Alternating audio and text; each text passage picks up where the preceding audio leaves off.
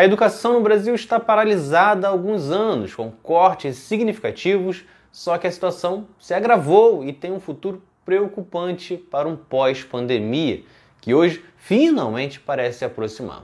Algo, portanto, que exige um plano e projetos, mas o cenário hoje não indica isso, e é o que falaremos agora. É Pilatos lá na Bíblia quem nos diz, e também faleceu por ter pescoço o infeliz autor da guilhotina de Paris. Em 2014 foi criado o Plano Nacional de Educação, um projeto de 20 metas que iam desde a ampliação de ofertas de creches até o aumento de matrículas no ensino superior, passando por alfabetização, inclusão, educação de jovens e adultos e muito mais. Um plano que, claro, dependeria de investimentos e projetos de expansões em diversas áreas, mas que estava caminhando.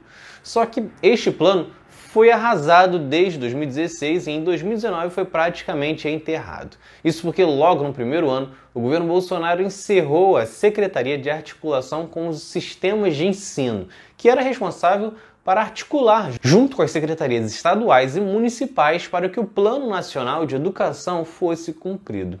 E com isso, o PNE simplesmente desapareceu. Isso fez com que obras fossem paralisadas e outros projetos encerrados. Com isso, Vimos já em 2020, antes da pandemia, 1 milhão e 500 mil crianças e adolescentes de 6 a 17 anos fora das escolas. Mas os problemas estão em todas as escalas. Neste ano, ocorreram somente 43 mil contratos do FIES, o menor número registrado desde 2009. E não foi culpa da pandemia, afinal, no começo de 2020, antes de tudo acontecer, foram só 47 mil contratos. Ao longo de todo o governo Bolsonaro, a média é de apenas 60 mil por ano, contra 733 mil somente em 2014.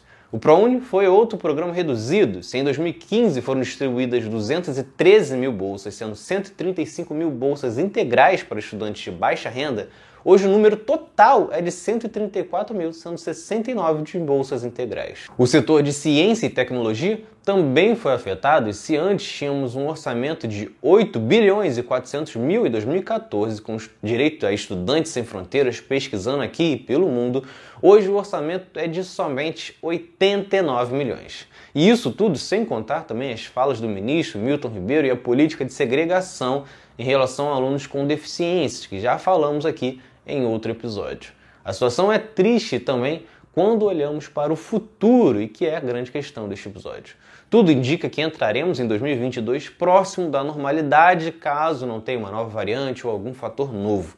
De qualquer forma, é preciso de agora planejamento. Diversos especialistas apontam que todos os estudantes, até mesmo os que tiveram aulas online, terão um atraso de pelo menos quatro meses em comparação a quem estudou sem enfrentar uma pandemia no passado.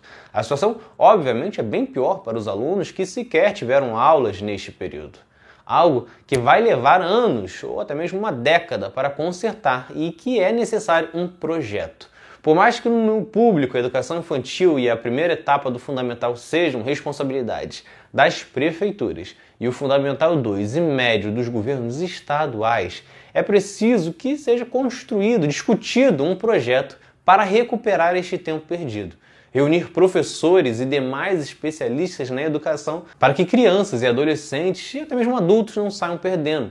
Essa era a hora exata de criar um novo e ainda mais importante Plano Nacional de Educação. Por mais que os apoiadores do presidente aleguem que ele foi contra o isolamento, a responsabilidade do Brasil é dele. Não importa quem seja o culpado, é o presidente que tem que atuar para minimizar as perdas da população.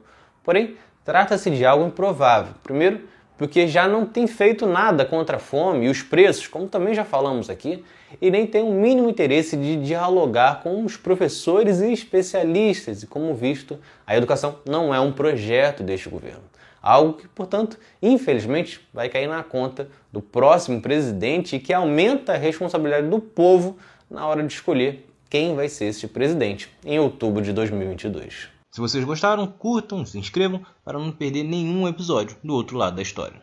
Acompanhe a gente também nas redes sociais, estamos no Instagram, no Twitter, no Facebook, além do nosso podcast que está espalhado por todas as plataformas de áudio. Ah, e todas as fontes utilizadas neste episódio estão no nosso site, outroladodahistoria.com.